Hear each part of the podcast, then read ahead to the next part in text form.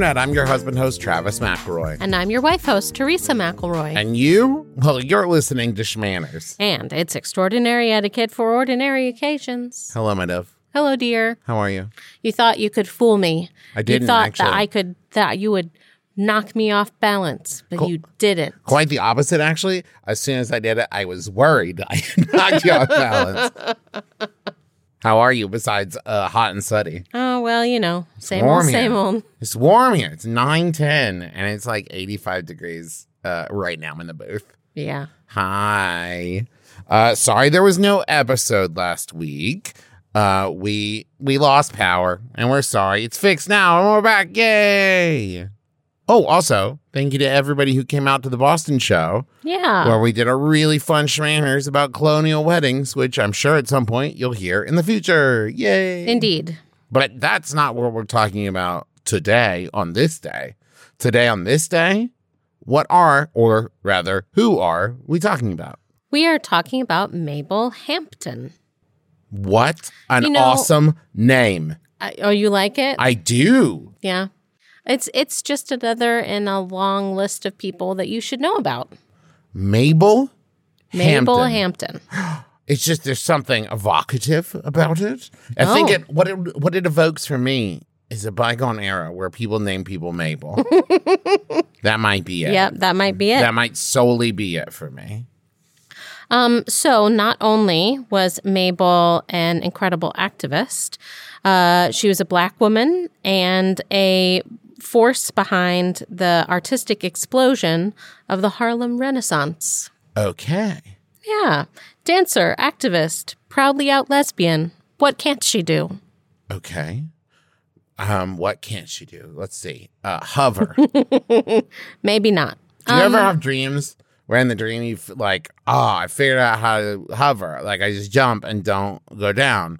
I'm glad I finally figured it out in real life. I have that dream all the time. Wow, I have a. I hardly ever remember my dreams. Oh, see, mine are super vivid uh, because of brain. Maybe, maybe mine are also super vivid. I just don't remember them. You don't think that if they were super vivid, they would be more memorable? Then maybe you're just dreaming about walking down a gray road on a gray street with No, gray buildings. I don't buildings? think so. I don't think so. You think that if you had a dream where you figured out the secret to hovering and then thought because you dreamed about it before, in the dream you thought, well, finally I figured out how to do it in real life. And then you woke up and you're like, ah, you wouldn't remember that? I don't know. Okay. Anyway, None of this has anything to do with Mabel Hampton. Um, so like a lot of marginalized people around this time period, What time period are we talking? uh, early 1900s, turn of the century, Yeah. Okay. we don't have a lot of very concrete information about her early life. yes. Um, she does have an autobiography of sorts, an oral history that she gives has given herself. Um, but as far as her very early life, details are kind of murky. That happens a lot. Frustrating. Yeah. For example, Yes. we know that her mother died uh, when she was very young. Was she two months old or two years old? Don't know. We know that she was taken in by a white family in her teens. Um, was she raised with them or did she just take their last name? Don't know. that does make sense because I'm just going to be honest. Hearing the name Hampton, Hampton is a very white sounding name. To Okay. you, yeah, maybe. Yes. Uh, I think it's because I think of the Hamptons. Oh, that's Yeah, it. Okay. Uh, we do know that she was born in Winston-Salem, North Carolina. Okay. We've been there, I believe. Um, We have, yes, we have. Uh, in 1902. No, that's not when we went there. No, that's when she was born. oh, okay. Um, and she went to live with her maternal grandmother shortly after her mother passed. Okay. Um, but in 1909, she was put on a train to New York City to live with her aunt and uncle. Excuse me, uh, New York City. Indeed. Okay. She was only there for a year because the home life was very bad. Wow. Um, And although there are lots of discrepancies, like I said, there's something that sticks out in in all of these accounts is that when she was eight years old and she had run away from her aunt and uncle, A kind woman on the street gave her a nickel so she could buy a bus ticket to New Jersey. What was in New Jersey? Just wanted to get there. Just wanted to get there, get Okay. away from here. Okay. It was probably the closest place she could get to for a nickel. now let me Or the ask you a furthest question. place for a nickel? Yeah. Let me ask you a question. Do you think that story is supposed to be sweet? Or do you think it is a story of a very reckless adult being like, sure, eight year old, go buy yourself a bus ticket. Get out of here. I don't know. That's that's the first thing I thought of. Like if my eight, but it's different times. Different times. But if my eight year old ran away from home and then went up to like a stranger, was like, "Hey, I'm trying to buy a bus ticket to New Jersey," and the stranger was like, "You've got a good face. Here you go, kid." I'd be like, "Whoa, man, no." So, in New Jersey is where she was taken in by a family who cared for her until she was 17. Um, and as she put it herself, once she arrived in New Jersey, she was never looking back. Miss Hampton created herself. Oh, that's cool. Yeah, I like that. that is great. We, what we know of of this time period in her life was she was a very self assured woman. She loved the lively artistic scene in Harlem, um, and she had a passion for helping other people. All good things. All of these things in time will cycle through her career. Um, but one thing that never changed. is foreshadowing. I've heard about this before. One thing that never changed is that she was always out as a lesbian. She had also has a very famous quote about um, asked about her coming out. She said, uh, "I was never in, right? Because she's always been out." In 1919 is when she first meets her uh, uh, brush with the law. Uh, she was attending a woman only party in Harlem and was falsely accused and imprisoned for sex work. what? Okay. She said that, uh, according to her, that the prison imprisonment wasn't because of suspect, suspected sex work, although that's what's on the papers. It was punishment for being a lesbian. Oh, okay. Um, and here's the Oh, that thing. sucks, but Yeah, that makes more sense. it does. Yeah. It does. And here's the thing. Because I was like, why? What? Why? Okay. I was very confused. in prison is where she was able to really find a supportive social network for her sexuality.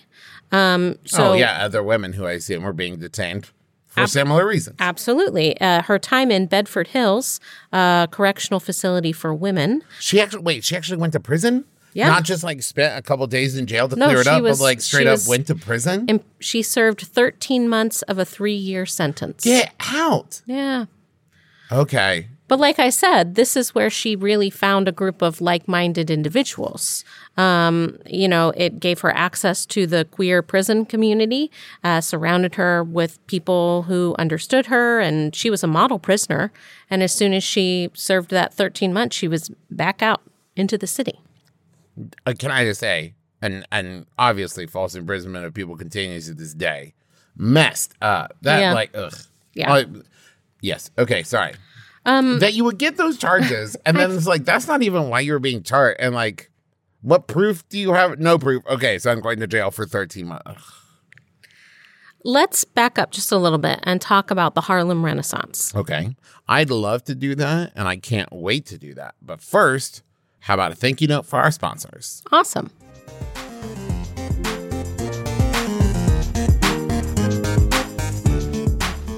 Hello, gather around the fire. I want to tell you a little story about a company called Quip. Oh, okay. Yeah, it's I'm not listening. really. It's not really a story. I mean, this the story of I started using my teeth feel cleaner. Oh, good. got a- I mean, it has a beginning, middle, and end. Uh, BB and I brushed our teeth at the same time with our Quip toothbrushes Today, this Dot evening. had me turn on. She picked up BB's uh, toothbrush and said, "Push the button," I pushed it so vibrate. she giggled like an absolute loon, just so like, it was great. It was wonderful. I love Quip. Uh, it honestly for kids, uh, we've seen it with BB now, makes brushing fun. Um, that timer, that built-in timer, she Oh. absolutely loves it. Yes. Uh, she likes structure. She enjoys it. Um, I don't know why. She's a weirdo. Uh, but I also enjoy it. Teresa uses it too. The toothpaste is my favorite flavor. Uh, the mouthwash is amazing. There's all these different things. We like the floss. It's all incredible.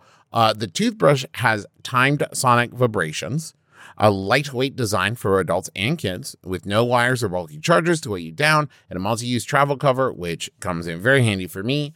And on top of that, you can upgrade your Quip with a new smart motor to track your brushing and earn rewards via your smartphone. With stylish and affordable electrical brushes starting at just $25, you won't be paying through the teeth ah, for better oral health. If you go to getquip.com slash shmanners right now, you'll get your first refill free. That's your first refill free at getquip.com slash shmanners, spelled G-E-T-Q-U-I-P dot com slash shmanners. Quip, the good habits company.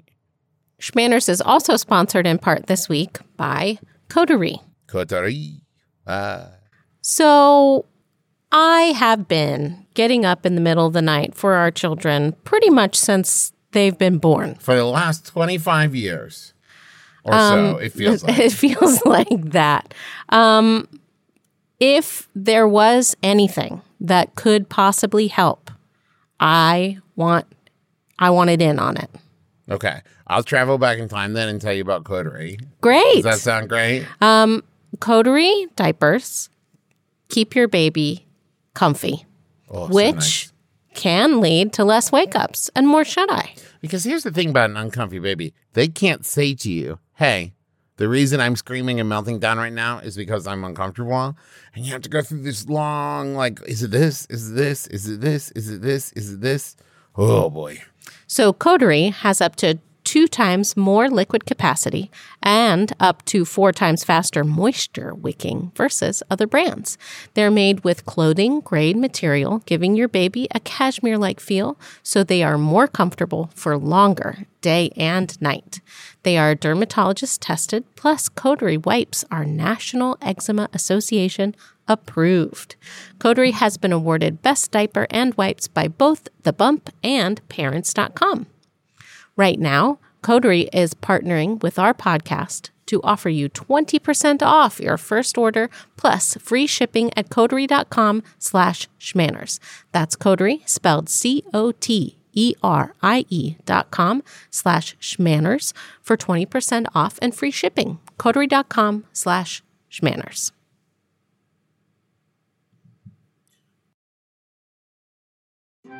A man goes to the doctor and says that he's depressed and that life seems cruel. The doctor says, Ah, the treatment is simple. The great clown Pagliacci is in town tonight. Go and see him, and you will surely feel better. The man bursts into tears and says, But doctor, I am Pagliacci. Ah, okay, says the doctor. In which case, try listening to the Beef and Dairy Network podcast. The Beef and Dairy Network podcast is a multi award winning comedy podcast, and you can find it at MaximumFun.org or wherever you get your podcasts. Okay, so tell me about the Harlem Renaissance. So it was a period uh, from like the late 1910s lasting until the 1930s. Okay. Um, in Harlem, I see. In Harlem, Just indeed. It's considered the golden age in black culture, um, and it spanned all the arts. We've got literature, music, uh, performance art, um, stage performances, uh, you know. The art of juggling. Sure. Um, some some different uh, names you might be familiar with uh, that are associated with the era Langston Hughes. Yes. Louis Armstrong. Okay, yes. Josephine Baker. Sure. Great. Yeah, it was really an explosion, and I could name a bunch more, but you know, you get the drift. Name 30 more. All right, no, just keep going. Okay. No. Uh, so in the 20s, Mabel Hampton was um, working the stage. She was singing and dancing in an all woman show in Coney Island. Um, and so she would have crossed paths with a lot of other performers of the time. Um, and she was known to frequent the parties of a woman named A'Lelia Walker. Okay. Does Walker ring a bell to you? It does for musical theater because it makes me think of Coalhouse Walker Oh. from Ragtime, but that's not it. No, remember CJ Walker? Oh, yes. Madam CJ Walker? Yes. Yeah, it was her daughter. Oh, okay. Um, she's the only chi- God, surviving child nerd. I can't believe that's where I went to. Okay, of sorry, Madam. CJ Walker. Uh, in case you have not listened to our podcast on that, she was the first self made female millionaire in the US and one of the first black millionaires in the country. Sure. So, A'Lelia was a successful businesswoman herself and a patron of the arts. And she loved to host a who's who parties. You know, everybody who was anybody was there. But the best part about You know, by the way, sorry to interrupt, but it's Yeah. what I do on the show. it is Do you know what the phrase "who's who" will always remem- remind me of? no what? When I was a kid and we didn't have the internet yet, if you wanted to send fan mail to people, there were books called the Who's Who of America, and you could go and look up in this book like who the person's like agent was or where to send fan mail. And it had like the addresses for like celebrities and sports people or whatever and would like tell you where you could send their fan mail to. Huh. yeah i did that a lot as a kid not a lot. I wasn't like in there sending a hundred letters a day or whatever. But like, Were you asking for photographs? I did that from time to time. Yes. Uh, sometimes just say like, "Hey, I love your work." yeah. Okay. It's just a thing before the internet, and you couldn't just tweet at people. Uh, the thing that these parties it has also just occurred to me the connection between the fact that I did that as a kid and now I will often tweet at people I like. I'm like, "Hey, I like your work. I'm really enjoying that it, show." re- you're it in." really tracks. yeah, it does. Yeah, it really tracks. Um, the best thing about these parties were they were queer safe spaces. Oh, that's great. Um, and as we heard about earlier, queerness was still heavily policed and demonized at this point. Um, and so this is where a person could be themselves um, and really anything you wanted to do, as long as it was consensual, was pretty much allowed. Uh, there were reports of people walking around naked. That's how they want to do it. There were uh, reports of people openly having sex with each other. That's how they want to do it. Okay. And it was all there, and it could the parties could last for days. Wow. Okay. I mean, I wouldn't have been able. I would have been so sleepy. I'm at two hours now. Two hours now at a party. I'm counting down. I you know, right? I've got. I've, we need to get our like social what, what barometers back up Well, we to. got yeah. We're gonna have to set up some obstacle courses in the think so. backyard. How long can you hold your hand inside like a bucket of ice as you pull out a drink? That kind of thing. Just work on and do small talk exercises.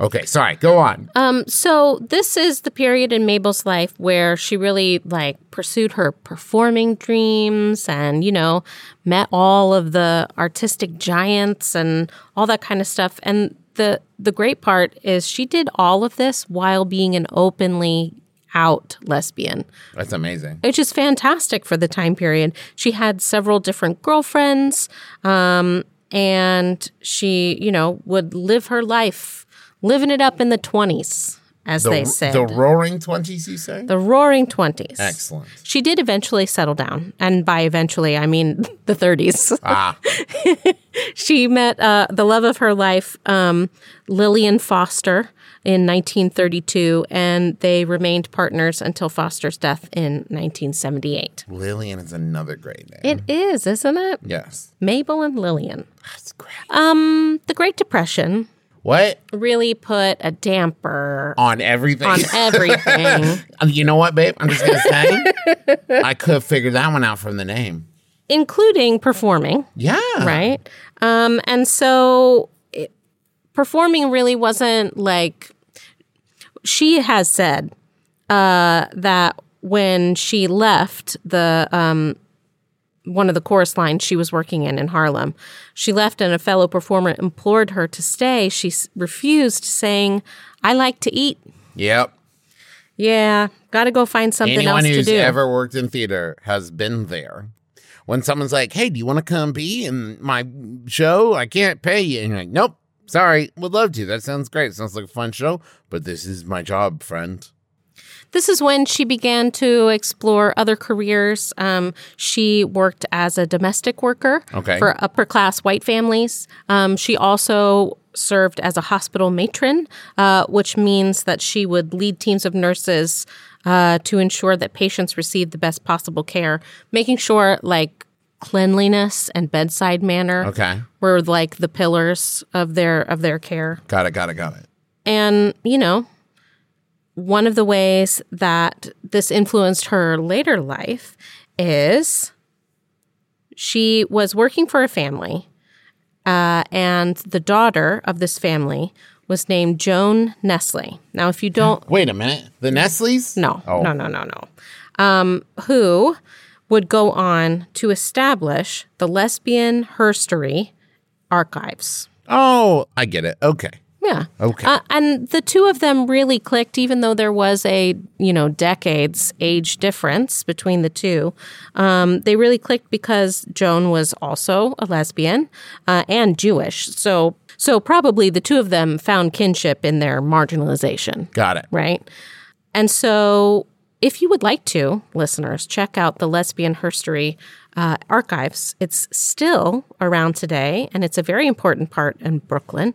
It is home to the world's largest organization of materials by and about lesbians and their communities. Oh, awesome. It was started by Joan and a couple of and a group of other women um, who were involved in the Gay Academic Union, and because they were concerned that lesbian herstory history was being wiped off the table as soon as it was as it was being Well, made. We see that all the time, right? Where if there's a marginalized group, right, people want to uh, make it seem like that wasn't a part of history before, blah blah blah, right? And they want to be able to say like this is a new thing and Exactly. weird, and it's not like no, actually it's been around forever. So people want to, you know, cut. Uh, they want to cut stuff out of history that they don't agree with. Exactly.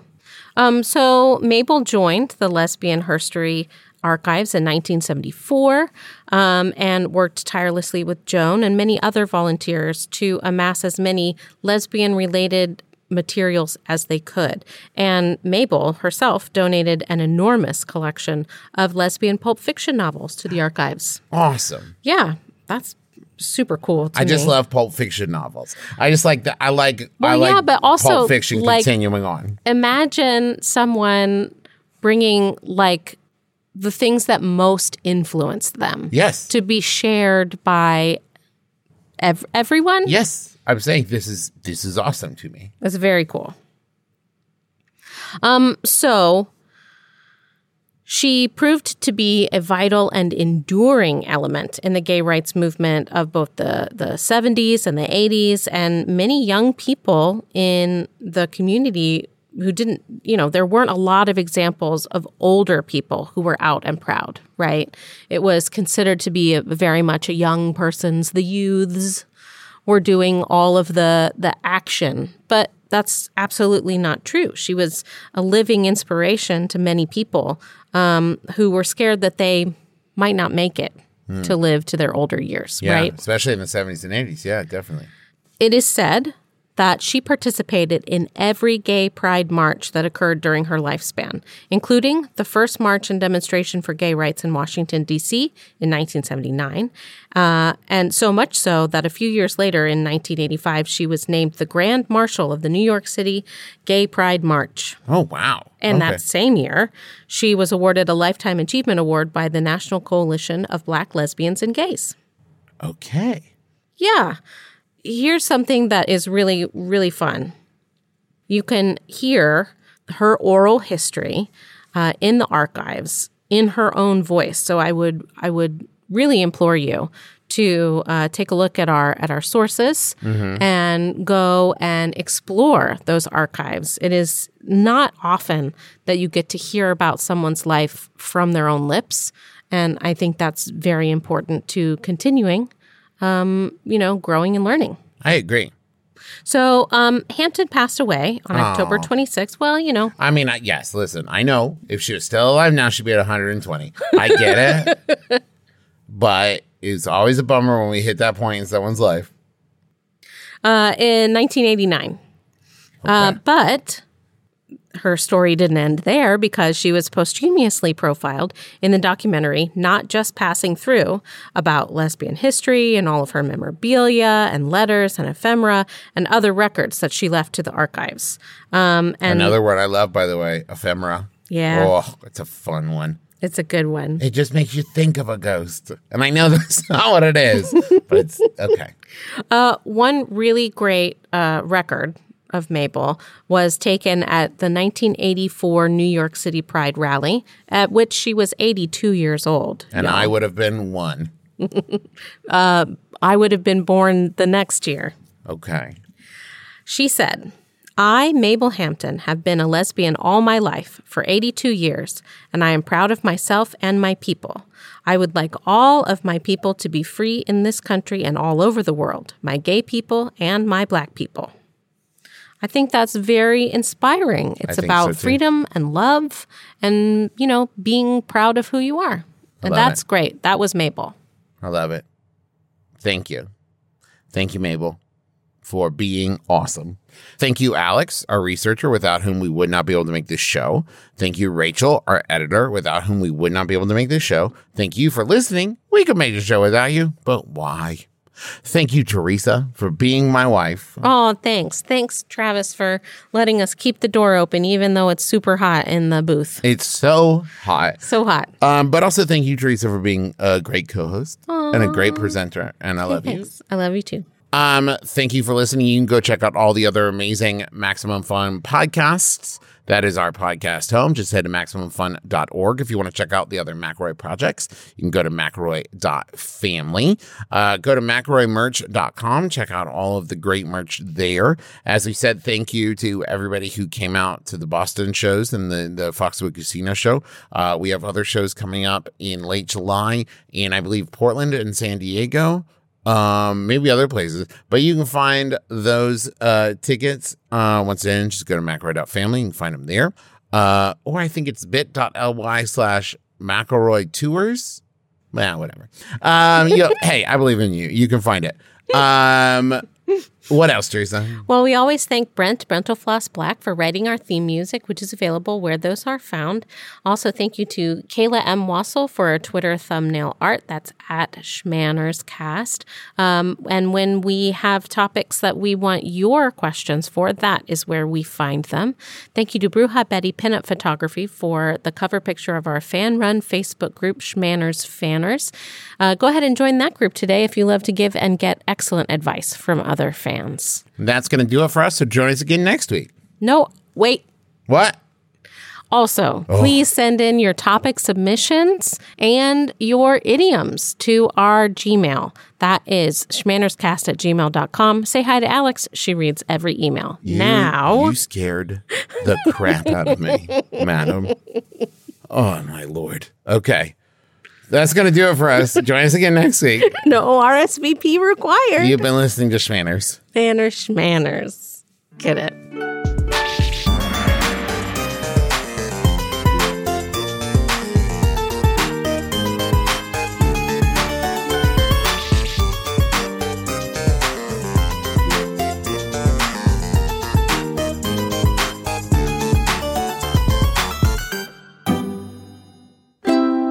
MaximumFun.org. Comedy and culture. Artist owned. Audience supported.